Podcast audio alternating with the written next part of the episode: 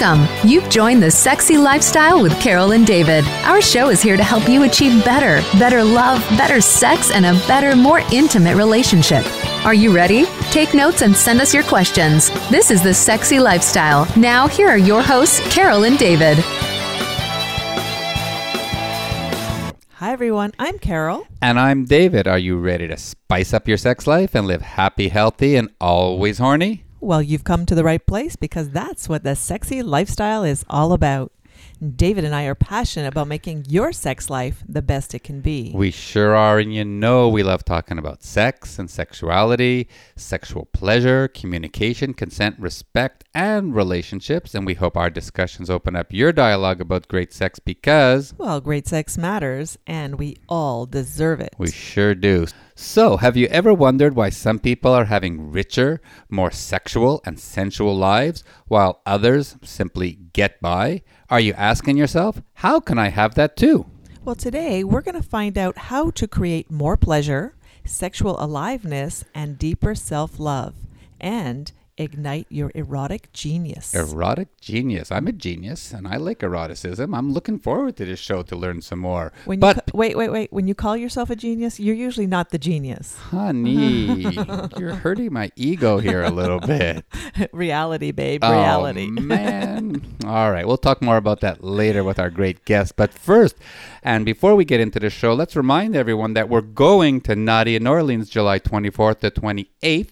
2019, Naughty in New Orleans is the largest lifestyle convention for couples in the world, with over 1,300 couples taking over two of the French Quarter's biggest hotels and the world-renowned Bourbon Street as well. Check out the sexylifestyle.com business pages for travel and events tab for more information on how to book your tickets for this crazy, fun, entertaining, informative annual event that takes place at the heart of the French Quarters in New Orleans. You don't want to miss it. I think it's also a very sexual, sensual, and erotic event as well. Oh, yeah. Oh, yeah. Last year, we were the king and queen of Naughty in New Orleans. Mm-hmm. We got to lead the parade. That was so much fun. How cool was that? All right, this is The Sexy Lifestyle. We are Carol and David, and we are so thrilled and excited to introduce today's guest. Saida Desilets is considered a succulence revolutionary and expert on how women use their minds, bodies, and spirits to create richer lives through their sensual selves. Wow, I've been looking forward to this show for a long time. Saida, who has roots back here to Montreal and speaks French as well, has like so many years of experience, so I'm gonna like be quiet on this show. I normally don't do that, but I'm gonna let the two of you talk about all these cool things, and I'll put my 2 cents in every once in a while. Saida, welcome, bienvenue to our show. It is so nice to have you here. Thank you so much, David and Carol. Merci beaucoup. It's such a pleasure to be with you, and it's our last conversation together was very titillating and fun, and I assume we're going to have the same today. Oh. Titillating. I like that. Yeah, David says that he's going to be quiet during our discussion and that he's going to let the ladies take over, but you wait and see. He can't help himself. He's not going to be able to sit back and listen. But it's a little bit like us in an orgy, right? You know? Well, I don't think you sit back or ever plan to sit back in an orgy. No, I have to participate. No, exactly. You know, being swingers, it's about going all in. So, Saida, we're so excited to have you here. Thank you again for taking the time. Why don't you explain to us how you got to where you are? Yeah, thank you. Well, there's a couple reasons that I'm sitting here today. One is I was born to French-Canadian parents, and they had a very, very passionate sex life as well, and they had a very healthy attitude around sexuality.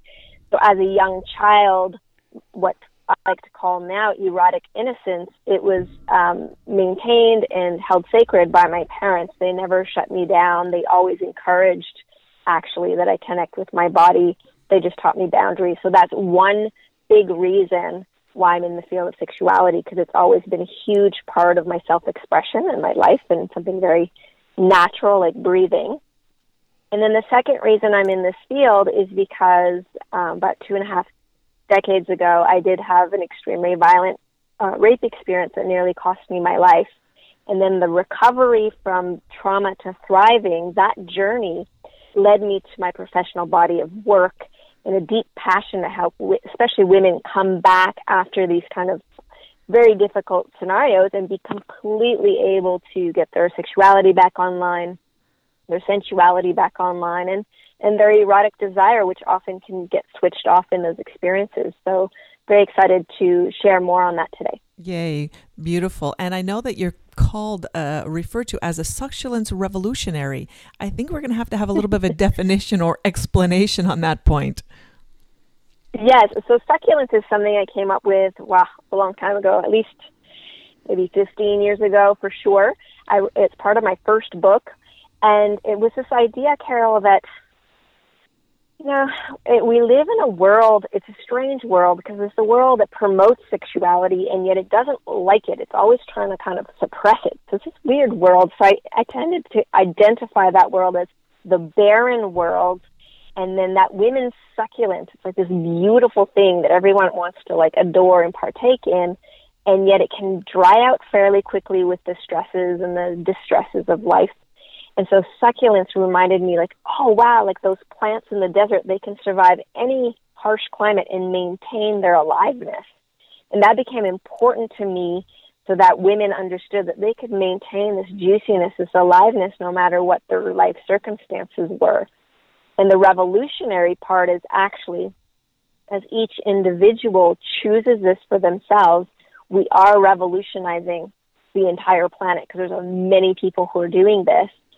And I think it's more of a silent revolution. You know, we're not on the streets going rah-rah, but each person that reclaims their sexuality and really enjoys their sexuality is part of that revolution. And I really like the way you brought the desert into it, because the succulent in the desert, and I absolutely love the desert, especially when it's in bloom. So you described it there, and I have this vision of a beautiful blooming desert, which is absolutely correct, because sometimes in our lives, things do get barren, and then the rains come, and they blossom again. And you know that there is life in there. You just don't know when it's going to come alive. And with your help and your programs, I guess that's kind of where your goals are in life. Absolutely. And also, you know, we're sexually illiterate culture. There's a small percentage of us who actually, you know, like yourselves, deeply investigate the subject matter. But for the most part, most people don't. And so part of that is to help people become more literate, meaning really embodying, understanding, claiming that they are sexual beings. And how do we handle that in all our different situations? You know, earlier you said that society frowns upon women, people, couples in terms of their sexuality. However, you know, sex and sexuality is primal. It's been around for millions of years. Why do you think in 2019, sexuality is frowned upon? Yeah, it's a funny thing, isn't it? Because we're obviously sexual beings. We're born and we die that way. I think it's a couple of things. There's cultural reasons for it, and then there's religious reasons for it, and then there's traumatic reasons for it.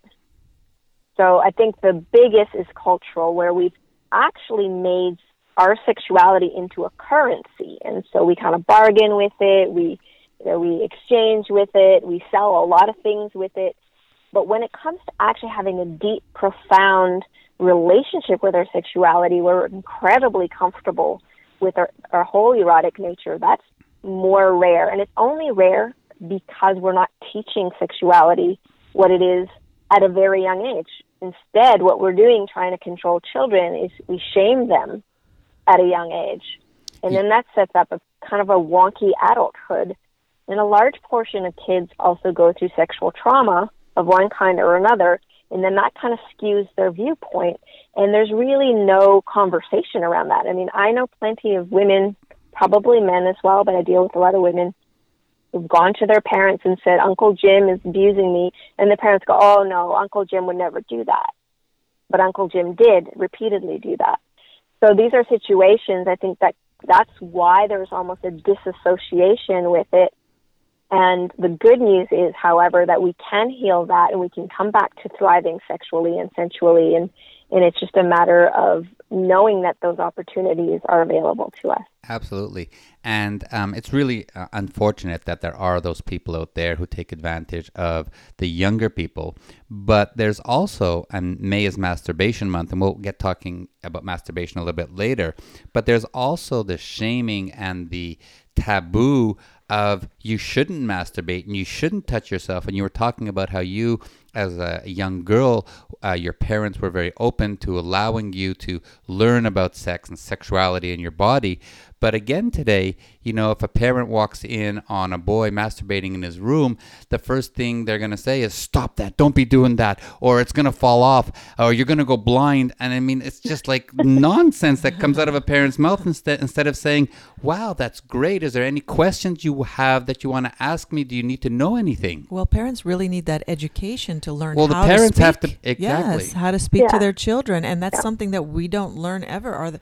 How do you become a parent and know what to say to your child? Because you're only repeating what your parents said to you when you were that age.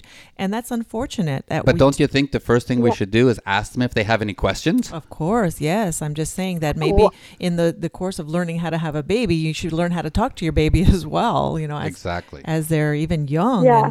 And at every age, from day one, it could be a good thing. I think your point is really important because children learn what it's like to be man, woman, sexual by the things their parents don't say.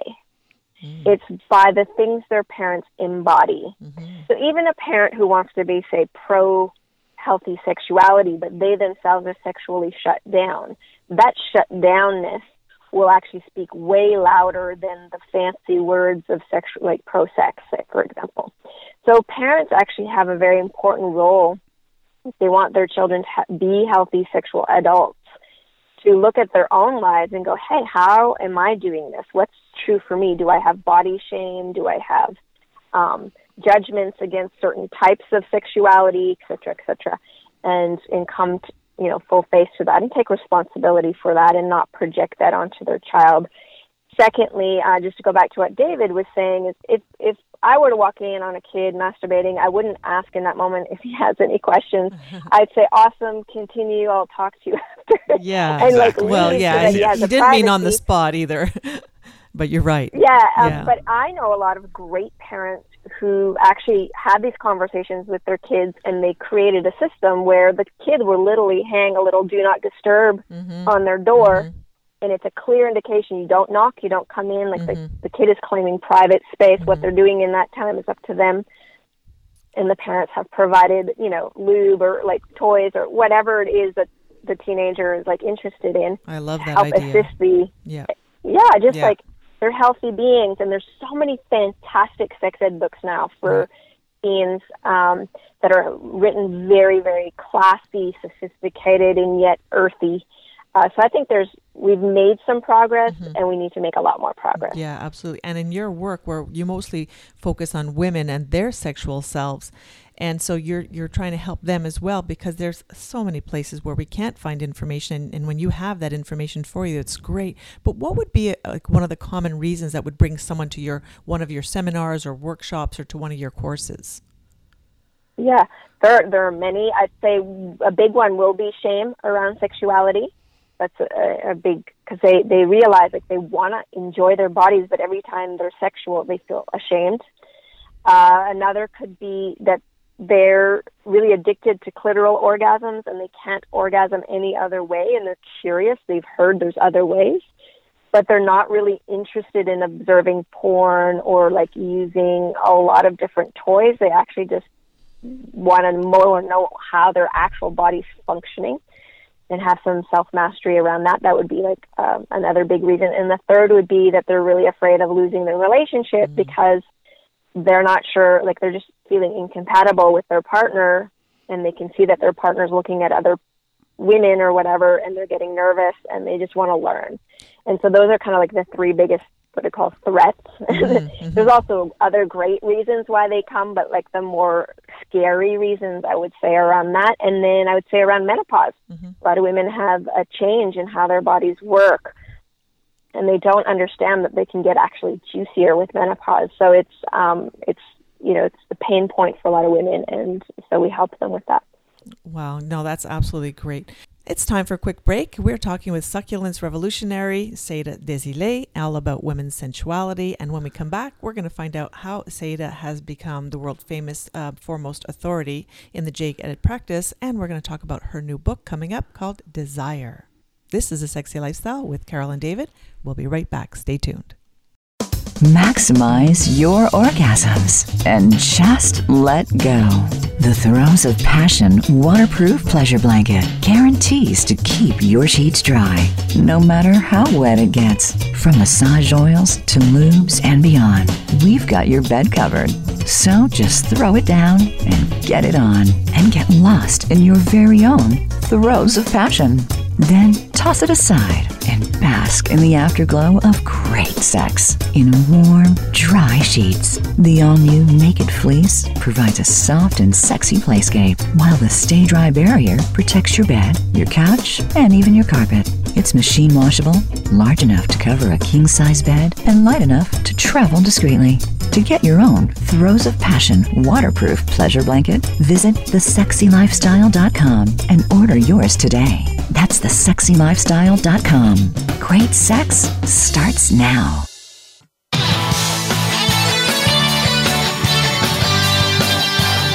You are listening to The Sexy Lifestyle with Carol and David. Got a burning question or comment about today's show? Send an email to ask@carolanddavid.com, and we just might be answering your question next. Now back to this week's show. This is The Sexy Lifestyle. We are Carol and David, and today we're talking with speaker, author, and Jade Egg expert, Saida Desilets. And now we're going to talk a little bit about the Jade Egg, what makes it special. But first, we're going to talk about her book, Desire. Fantastic. Which part do you want to start with? How did you get into writing a book about desire? We go to a resort in Cancun called Desire, so I'm like, I want to know more about all this desire. I know you've written a number of books, and this is one of your new works. Why don't you tell us all about your new book, Desire? Okay. Yes, well, Desire. So for a long time in my career, I focused on sensuality, a concept called omni-orgasm, which we can cover later in the call if you like. And so there was a lot of things around even female ejaculation and function and just helping women with hormones and just all of that. So it wasn't until at least 10 years ago where I turned my attention to the actual subject of desire, because what I started to realize is that desire, a lot of people have issues. They can't, it disappears, and then it just brings up a lot for people. It can bring up suffering, fear, can bring up intrigue and energy. It's a beautiful variety of things that emerge when we use the word desire. And what I realized is that desire, it's kind of a double-edged sword. On one hand, it's titillating, and on the other hand, we can almost feel manipulated. We can feel like that which what we desire is like unattainable, or it's like, how are we going to get that? Or if we get that, I'm going to destroy everything else in the process. So it's an edgy place, and it's meant to be. Desire is connected to Eros, and Eros is devoted, absolutely devoted to how alive we're feeling right now. It's the only thing it's devoted to. And so I started looking at desire. Maybe it's not this thing that we experience as an emotion or motivational force. Maybe it's more actually a force of nature. Maybe it's present in all things. And maybe our version, the painful version, isn't the actual version of desire, but a hijacked desire. So I had to look at all of that. In the book, it's a small book, I explore 6 different ways desire shows up. For this show, I'm pretty sure we're going to stay focused on the Eros aspect of it. But just quickly, there's love, there's procreation, thriving, rapture, and contribution. So those are kind of like the 6 major ways desire can show up. But in Eros, that chapter, I talk a lot about how our own erotic desire is uber hijacked. It's hijacked by social conditioning, mandates, expectations. It's hijacked by maybe, in a phase of our life where we were meant to explore, we didn't. And then we're kind of shut down post that time. And then we want to start exploring, but we feel awkward, so we don't know what to do. It can be shut down because, like I said earlier, there could be, pain or trauma associated, or it could just simply be shut down. There's a lot of people who just the idea of experiencing joy is terrifying. Like, mm-hmm. They won't let themselves have joy. Mm-hmm. So I find that really fascinating. So I look at all that in the book, and I started to feel about writing this book when I was back in Cuba, and I took 5 weeks off with my husband, and all we did was learn Cuban salsa, make love, go out, meet people, learn more salsa. It was just such a sensual time. And the predominant question I would ask in preparation for writing the book was, what does my pleasure want today? And I would attempt to do my best to follow whatever would emerge from that question. And what would some of the answers be? Sometimes it would be simply like, I want to luxuriate in bed. Sometimes it would be, I want to go lay in my bikini on a beach and get the sun to like roast my skin and sweat a little. I want to go eat lobster. You know, there were just different things. Sometimes it would be, I want to have an adventure and have no idea where we're going, which we ended up, this is super cool, we ended up in like a cave. It was a bar, but it's in this cave called La Cueva, and it's where the local people go. And it was, do you remember The Matrix? Yeah. I think it's maybe the second one. And there's like in Zion, and they're having this crazy party, and it's just everyone's sweaty and dancing. That's what it was like in there. It was raw sexuality. And, yeah, but safe, you know, like yes. It wasn't, you know, where yes. people are unsafe. There was still a lot of respect, but it was raw and wild and fun, and that was a surprise. That was a surprise that emerged from asking the question, what would my pleasure love today? It's like, I want an adventure, I don't want a planet, and that's what happened. Wow, that sounds great. But when it comes to, like you talked about, desires being hijacked by things in our lives and that we don't get to feel that desire in its fullness, mm-hmm. its full potential, is your book, the goal of your book to bring about like a recognition so that the person reading it will say, wow, that's what happens to me too, and this is how I'm going to fix that? Yes. So not so much fixing, because I'm not really a believer in fixing people. I think we're totally fine. We're not broken. We don't need to be fixed. But we do sort of, it's like we could expand the amount of stations we can tune into, let's say. Maybe we've just been going back and forth from two stations, and there's like millions of stations we can tune into within our own being. So it's more about that. It's expanding our range. It's allowing people to understand, oh my God, I have a huge range. I have a massive erotic range. I have a massive love range. I have a massive breathing range. Like, there's just so much more range, orgasmic range. Our range is, we're so tiny in what we allow ourselves to play in, and then there's this great range. So yes, it's an invitation absolutely into that. And I want people to understand desire. If we were to describe that each human being has an essential self, like a deep essence, and that essence has a purpose, let's say, a prime directive, why we each exist, we have a purpose, and that it leads us on our life journey through the experience of desire. If you could think of desire as the visceral voice of our deepest essence, then we can have a different relationship with desire. Now we start to get really curious. And so for the first place, I invite people, start to notice every time you're aroused during the day. And it could be a vocational arousal. You could just be aroused at work about a topic that has nothing to do with sex, but it's exciting, and you notice the feeling of arousal in your being. You're like lit up. Good. Notice. Pay attention.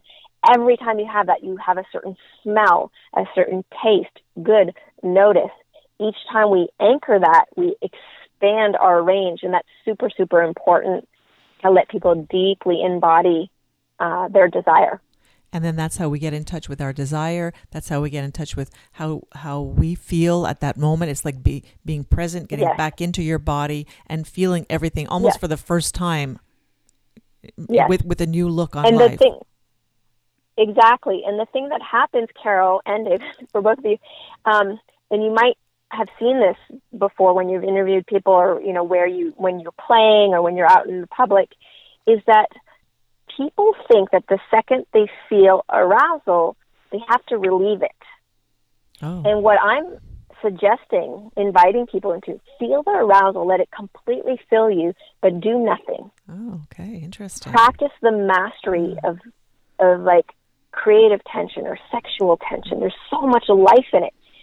Not, you know, we don't have to relieve it the second we feel it. It's sometimes really yummy to let it expand and grow and pulsate and like fill us with inspiration. Absolutely. And that's something hard in an instant gratification culture, right? Mm-hmm. Yeah, absolutely. Now, I know that you've been called the authority in the jade egg practice, and that's not something that I'm very familiar with. So I'm going to ask you right from the beginning, what exactly is a jade egg? How do we use it? And how does it help us? Specifically, the jade egg is a piece of nephrite, genuine nephrite jade. There's many stones, kind of, I call them the imposter stones. You want to get real nephrite jade. There's reasons for that. And it's in the shape of a little egg, and that goes inside a woman's vagina. So it's a tool. And it's a tool not only for physical purposes, because it does completely create new neural pathways in the pelvic floor, in the vagina. So you awaken, I call the vagina like the sleeping beauty, and you start to wake her up in ways where there's even very deep in the vagina, which doctors normally say there's no sensation. You can wake up certain spots that almost feel like a second clitoris. They're so intense. It's absolutely lovely. And is it the size of an egg? Is it the size of a chicken's egg? Or No, it's much smaller. Okay. You don't actually want to feel the egg, so it's a comfortable size. It heats up to your body, but what you do is you become very masterful at moving it around, and that does translate sexually. Mm. So I want you to do a little game for me and the listeners as well. So with your left hand, I want you to make a loose fist, almost like you're creating like a vagina, like a little hole. Right. And then with your right hand, point your pointer finger like it's a penis. Yeah. And I want you to thrust it in and out of the other hand. Right. And just notice how that feels. Mm-hmm. Okay? Mm-hmm. Now I want you to slow down the thrusting and make your penis finger spiral slowly as it's moving in and out. Mm-hmm. Mm-hmm. And then notice the sensations for both. Mm-hmm. Very different. Much nicer and nicer. Yes, but absolutely. Now go all the way in with your penis finger. Don't move it, but with your other hand, squeeze in using all your fingers independently to squeeze that one finger, and notice how much more sensation there is for both. Mm-hmm. Absolutely. So when a woman awakens her vagina like that, it's called dexterity, and that comes with proper use of the egg, and that activates intercourse for women in a way where it can go from okay to sort of nice to out of this world, exceptionally amazing. And that's something that has to be learned because we just don't teach women about this earlier in life. And strengthening the pelvic floor, I have heard, certainly with Kegel exercises, etc., has health benefits to it in itself, besides the pleasure. Absolutely. Yes, the only problem with Kegels is they're often not done correctly, and then they create too much pelvic tension, which can actually inhibit orgasm and cause prolapse. Mm-hmm. So that's why with the program that I teach, you're not only learning tone, you're learning how to soften, to get really soft. And orgasm actually doesn't happen when you're tense. It happens in the moment you fully surrender, and everything softens, and that's when it's kind of like starts moving through the whole body. And so women tend to have a hard time to deeply surrender. It's culturally not that safe for women to relax. And so we learn that. And so the unlearning and the learning to actually yawn, open your vagina, for example, is absolutely a delicious skill. It's an important skill. And it ups pleasure quotient for women. I don't even know the percentage, but it's a very high jump from, like I said, sort of normal average pleasure to off-the-charts pleasure. So, Saida, how would a woman in that moment where she needs to or wants to have that orgasm, how would she almost relax so that orgasm is even more intense? Yeah, so this is a great question. Part of learning the jade egg, like it feels kind of mechanical and weird, but it's a bit like learning salsa, for example, or dance style, right? You learn all the little steps. Then all of a sudden you just dance. And so lovemaking is the just dance part. You're not worrying about bits and pieces. So what's happening if we can regularly, call it solo cultivation or self-pleasuring, but with a clear intent of expanding our erotic potential versus masturbation just to relieve tension, for example. Mm-hmm. You're actually doing it to really wake yourself up. When you're learning that, when you're doing that, it's absolutely amazing because women then become very, very masterful of their orgasm. women will understand, I need this particular rhythm or posture or movement to generate energy, and then I actually need everything to go really still to fully let the full expansion of my orgasm to happen, for example. That's just one of many examples. So that's what's lovely about this, is the level of self-confidence that can come with that degree of self-mastery. So in your program, you teach women how to insert and do the different exercises that will result in this kind of, I guess, control of the whole pelvic area. Absolutely. Mm-hmm. Yes. And when a woman really knows, like if you really understand, so part of the chapter that teaches the erotic fingerprint, when you really understand your erotic fingerprint, I used to experiment because, you know, before I was married, I would have like maybe 10 lovers at once, not in the same moment, but I traveled a lot. So, and sometimes you'd meet a person and you'd think they'd be great in bed and they really were not that fantastic. But I knew what to do with my body, and I knew how to direct, not like in a bossy way, but in a very yummy way, to get exactly what I needed to feel fully expressed in my pleasure and sexuality. And that's liberating, because a lot of us women, we kind of just lie back and hope for the best. Mm-hmm. Or we get really aggressive and it shuts down the guy. So there's an art to that, to really understand one's own pleasure. And that, you know, unfortunately at this point, it has to come with education because it's not part of the culture. Yeah, but also it also gives you the self-confidence to say what you know. Just because you have the education, not everybody is confident enough to say it. But when you know your body so well and how it performs in certain conditions, then you're able to express that. And you'll get that result, like you said. You can direct and express your full sexuality when you share what you know. I get that, but how does a woman who, like you, Carol, for, I don't know, the last 30 years have been doing things the same way, Saida, how do you get someone to reset and change what they've been doing to do something a little different and better?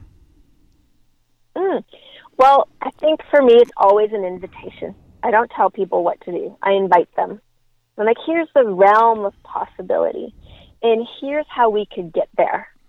And then I suggest different ways. So if someone's really, for example, the only way that they have an orgasm is through a vibrator, no matter what's going on, they absolutely have to have it. What has happened is that pattern has set in, but it's not actually true.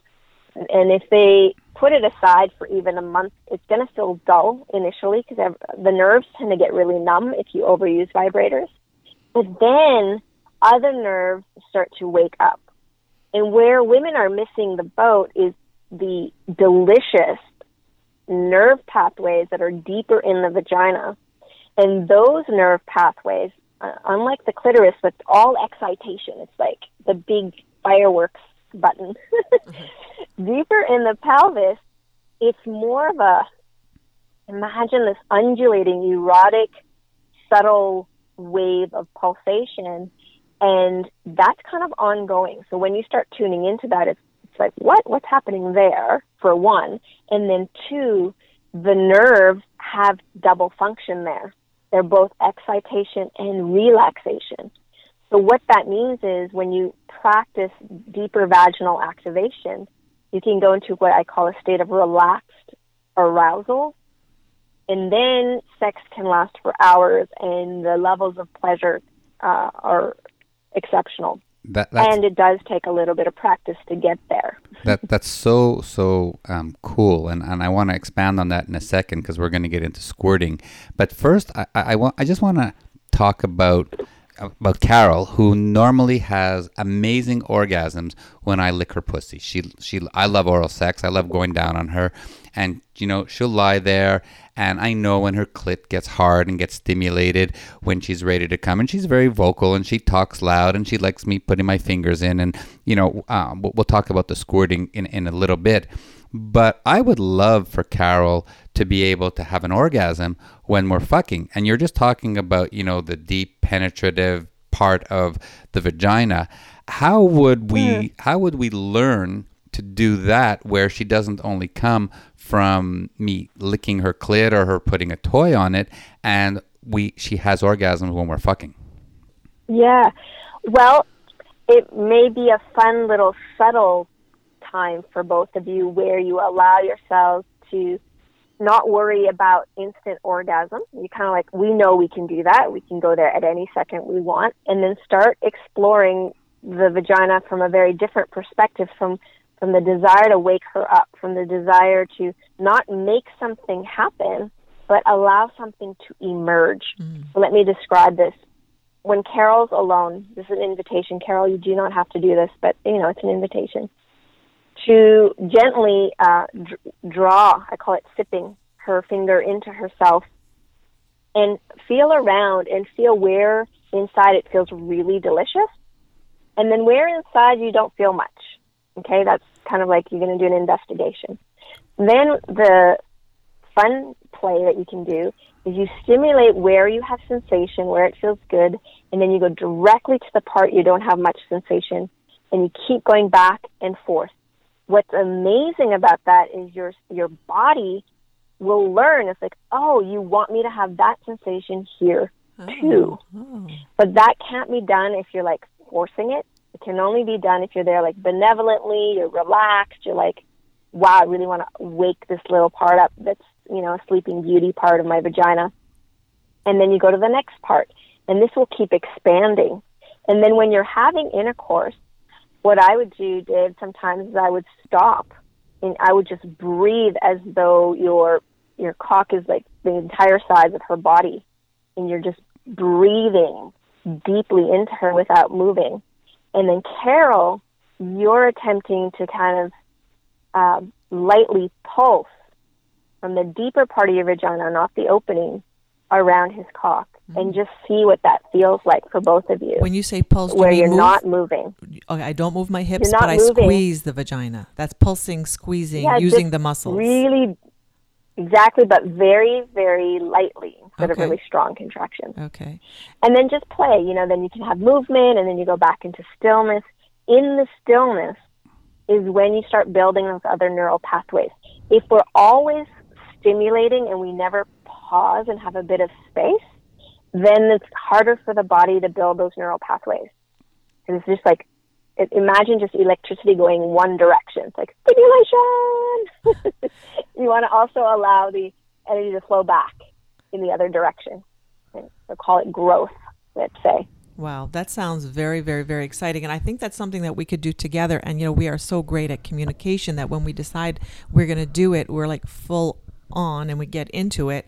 And then we discuss it afterwards and we'll refine and we'll tune in and we'll figure it out. And I think that's a great exercise. Thank you for the invitation. So you're okay if we just slow things down a lot? Yeah, no, I think that's going to be very exciting. We have this on our show. It's recorded. It's there forever. You promise to slow things down. I'm saying I will, and I think it's a great exercise that we can do together. And even during the exploration part that you suggested to start off with, I'd be happy to do it with you, David, so that I can explain to you what that feels like here, there, and everywhere. And because he often is putting his fingers inside too, and if I can share what those sensations feel like, where he puts it here and he puts it there and he moves it around with the pauses in between, and really investigate, which is what I'm learning and understanding, that the investigation part is the first step. All right, Saida, we're going to ask you to hang on for a second. We're going to take a quick pause. We'll remind everyone, this is The Sexy Lifestyle. We are Carol and David. We're talking with Dr. Saida Desilets. She's an expert on women's sexuality. When we come back, we're going to keep talking with her in our favorite part of the show, all about great sex matters. So stay tuned. We'll be right back. Maximize your orgasms and just let go. The Throes of Passion waterproof pleasure blanket guarantees to keep your sheets dry, no matter how wet it gets. From massage oils to lubes and beyond, we've got your bed covered. So just throw it down and get it on, and get lost in your very own Throes of Passion. Then toss it aside and bask in the afterglow of great sex in warm, dry sheets. The all-new Naked Fleece provides a soft and sexy playscape, while the Stay Dry Barrier protects your bed, your couch, and even your carpet. It's machine washable, large enough to cover a king-size bed, and light enough to travel discreetly. To get your own Throes of Passion waterproof pleasure blanket, visit thesexylifestyle.com and order yours today. That's thesexylifestyle.com. Great sex starts now.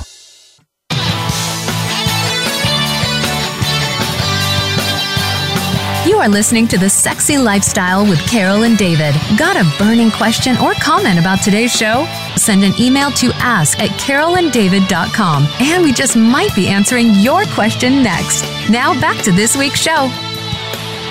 This is The Sexy Lifestyle. We are Carol and David, and today we're having a really amazing educational discussion with Dr. Saida Desilets. She is an expert on women's sensuality, sexuality, and everything else related to the human body. And now it's time for our favorite part of the show where we get to talk about great sex because... well, great sex matters and we all deserve it. Now, earlier you told us about your book called Desire, and you talked about the 6 different types of desire that you talk about in your book. But desire is another word where it just means the want to have. And the want to expand ourselves to our full potential is, I think everybody has that same desire to be better. We all want to be better. But it starts with, I guess the first step in our journey is to want to have something better, like more pleasure or more sensuality or deeper joy. So I'm sure in your courses and in your seminars, you talk about these transformations, but we first have to want to change. So I just wanted to get into a little bit about what your programs do and what kind of changes people can expect when they work with you. Yeah, thank you, Carol. I really appreciate the question. Well, part of my love and my desire, my yearning, is to remind individuals that they are actually sexually sovereign. They were born that way. We are just conditioned not to know that about ourselves. And so the end result that I would love is sexually confident people who fully inhabit their physicality, their physical space, their bodies, and people who are just have full access to the entire range of their sensuality. And that's how we make sense of reality, right? Through the senses.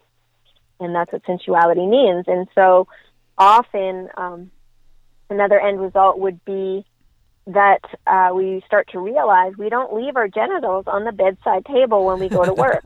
We are sexual beings. You know, we can't separate our sexual selves from the rest of life. So, yeah, it's kind of funny when you think about it. You know, the genitals are there in your meetings, with your in-laws. If you're asking for a bank loan, they're always present. And so what does that mean? It means that we can actually integrate this experience. It doesn't mean that we're having sex or fucking everyone and everything everywhere we go, but we can have a sense of integrous aliveness, is sort of where we don't inhibit ourselves from feeling deeply alive.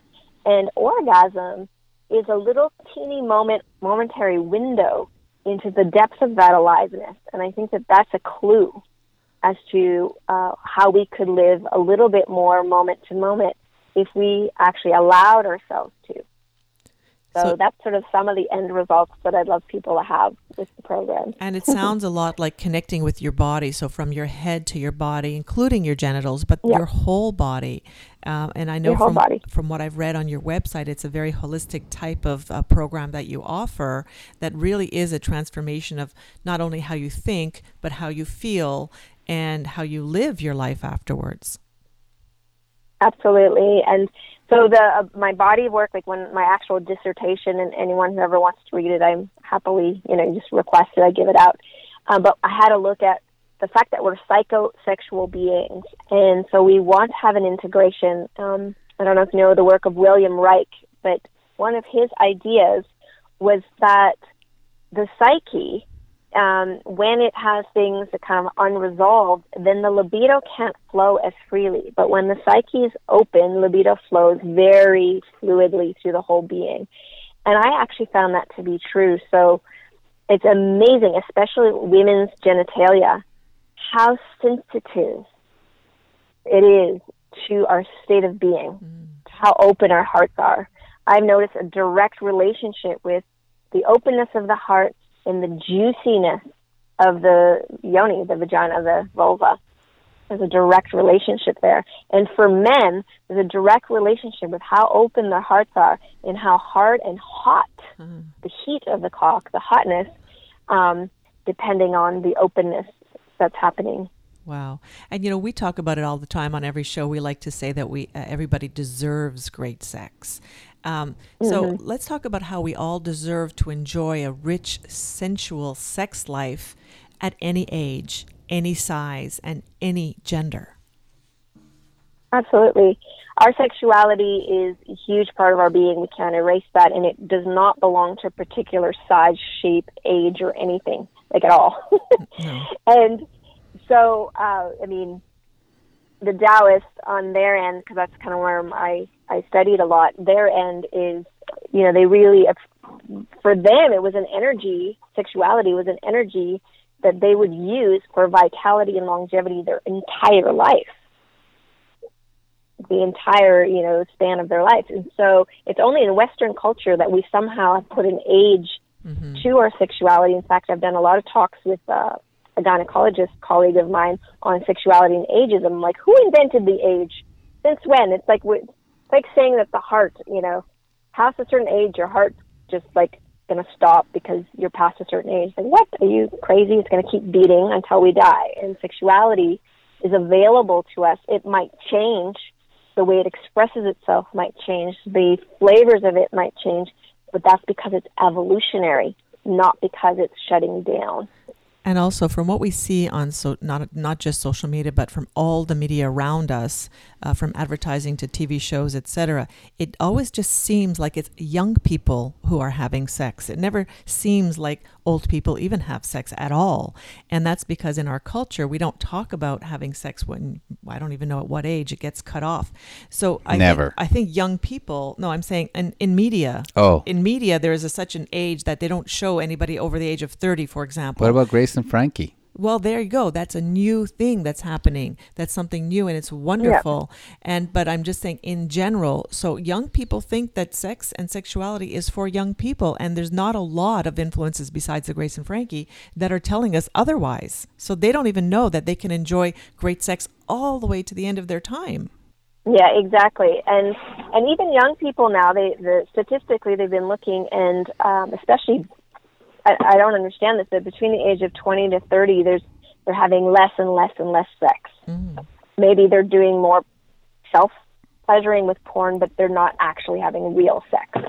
And I find that disturbing because that's the age you want to be exploring and discovering, like, what you like, what you don't like. You just want to try things, you know. And yet young people are actually not trying things, which is opposite of what we're being told through the media. And is that because of young people having a device attached to them, and they're spending all their time looking down at their phone instead of connecting with people and actually having real relationships? Is that a connection there? Well, partly there's a connection there, partly yes. I mean, you know, swiping through and treating each other like commodities is a big problem because now we don't even know how to talk to another person or flirt with a human being. Like, there's a lot that we could learn just being in the presence of others, and there is awkwardness there, obviously. And then another, I think it's just there's stuff going on. Like, as women are feeling their voices and becoming more powerful, it's at the cost of castrating men, and that's not creating healthy dynamics. So I think a lot of men have given up. They're afraid of even flirting because they don't know if they're going to be accused of sexual abuse. Wow, Dr. Saida, that was absolutely amazing. Thanks so much. And before we get into some real advice to end this show, we're going to ask everyone to look for part 2 of the show, where Dr. Saida is going to get into squirting and the omni-orgasm. So just look in our tree for part 2 of this show called Squirting and the Omni-Orgasm. You don't want to miss it. So I guess it's time for some final advice. We like to end the show with something from our expert that our guests can walk away with. Perhaps you can share something that maybe a couple could do tonight that might increase their sexual pleasure and vitality just by doing some type of practice or exercise that you might suggest. Well, I love skin on skin. So one of my favorite activities is to just, you know, some nice coconut oil if both people are not allergic to it, and this kind of having this delicious kind of slippery sliding all over the body fun, where it's, there's some eroticism, but it's also really about getting a lot of skin contact. And that can be really, really great if you felt disconnected and you need to bring a bit more playfulness. Because I find, especially for women, we need a bit more time to warm up sometimes. And it's a very sweet way of warming ourselves up, of feeling connected, of being playful. And then, of course, it's very easy to lead into more of an erotic experience after that. We do love coconut oil, and we actually do practice that very often. So I love that advice. And that was another reason we need our Throes of Passion blanket, because we were getting coconut oil and lube and everything all over the place. You could just put it down on the carpet or in front of the fire if that's where you want to have fun. It's great. So our Throes of Passion is really great for that too. And, you know, let's also talk about, you know, the skin on skin massage oil doesn't need to lead to penetrate, to fucking. It doesn't. Just touching each other and, loving each other. Sometimes Carol has a really stressful day and all she wants to do is be held and be massaged.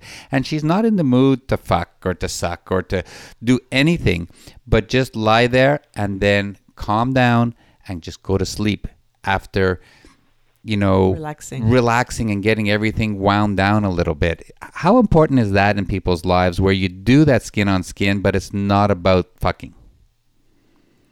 I think it's actually crucial. And like you were saying earlier, life is foreplay. So the ability to expand sensuality, expand that state of relaxed arousal without necessarily having an end goal in place is nurturing, not just for women. I think it's very nurturing for men as well. I think men have a lot of pressure to perform and show up in certain ways. And when you remove that from the equation, it can be very nurturing and delicious for both people and very rejuvenating.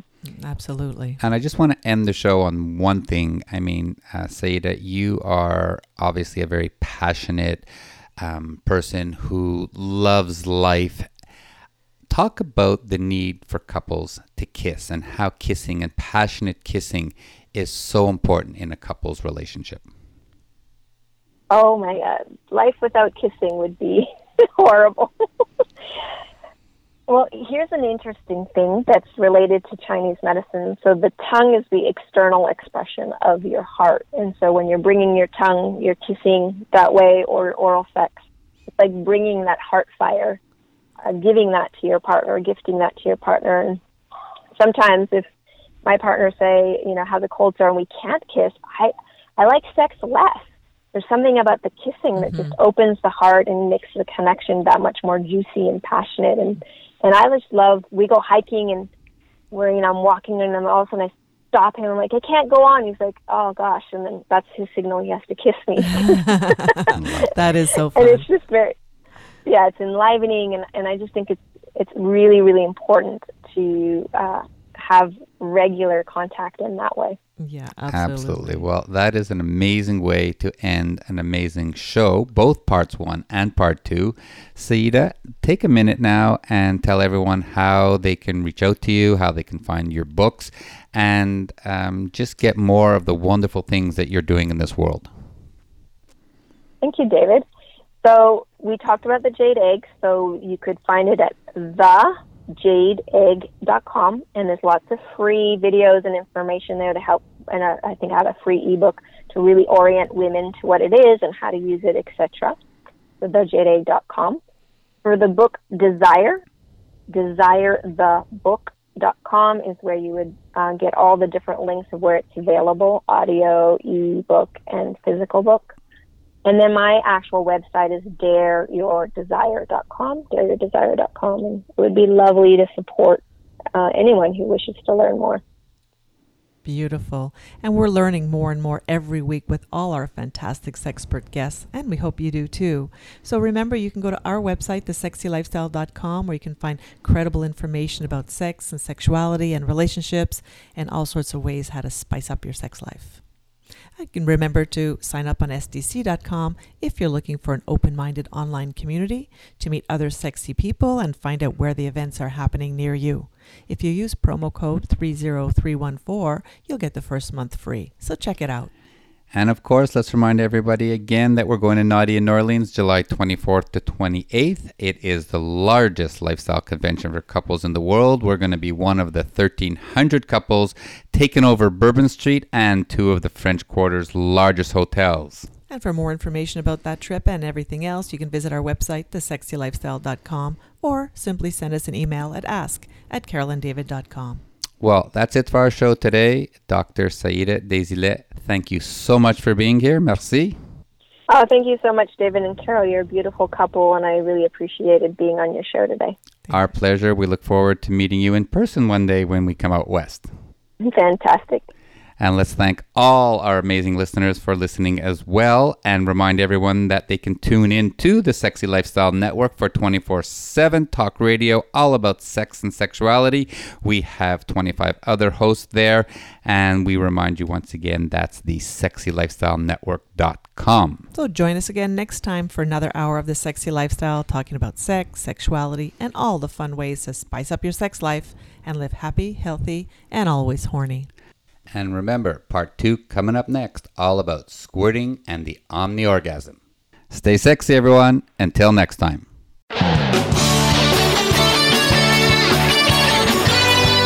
Thank you for joining Carol and David for this week's edition of The Sexy Lifestyle. We've got another one lined up next Tuesday at 3 p.m. Pacific Time, 6 p.m. Eastern Time on The Sexy Lifestyle Network. The weekend is just around the corner, so try something new, spice it up, and you just might have the best sex ever.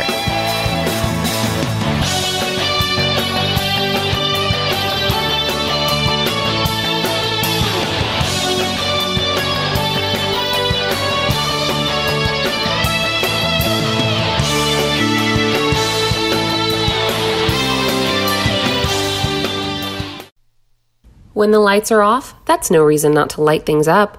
Lube Light lets you pop its cap for instant illumination, so your lube gets applied to all the sweet spots and never the awkward ones. No more slippery midsection, unless you're into that. You can keep it turned on while you're getting down with your partner. Our ambient lighting is soft enough to never blind while you're doing the grind. No matter what lube gets you vibing, it's compatible with Lube Light. Easier to turn on than your last partner, guaranteed. Get yours today at lubelights.com. Also available on Amazon and SheVibe. Maximize your orgasms and just let go. The Throes of Passion Waterproof Pleasure Blanket guarantees to keep your sheets dry, no matter how wet it gets. From massage oils to lubes and beyond, we've got your bed covered. So just throw it down and get it on and get lost in your very own Throes of Passion. Then toss it aside and bask in the afterglow of great sex in warm, dry sheets. The all-new Naked Fleece provides a soft and sexy playscape, while the Stay Dry Barrier protects your bed, your couch, and even your carpet. It's machine washable, large enough to cover a king-size bed, and light enough to travel discreetly. To get your own Throes of Passion waterproof pleasure blanket, visit thesexylifestyle.com and order yours today. That's thesexylifestyle.com. Great sex starts now.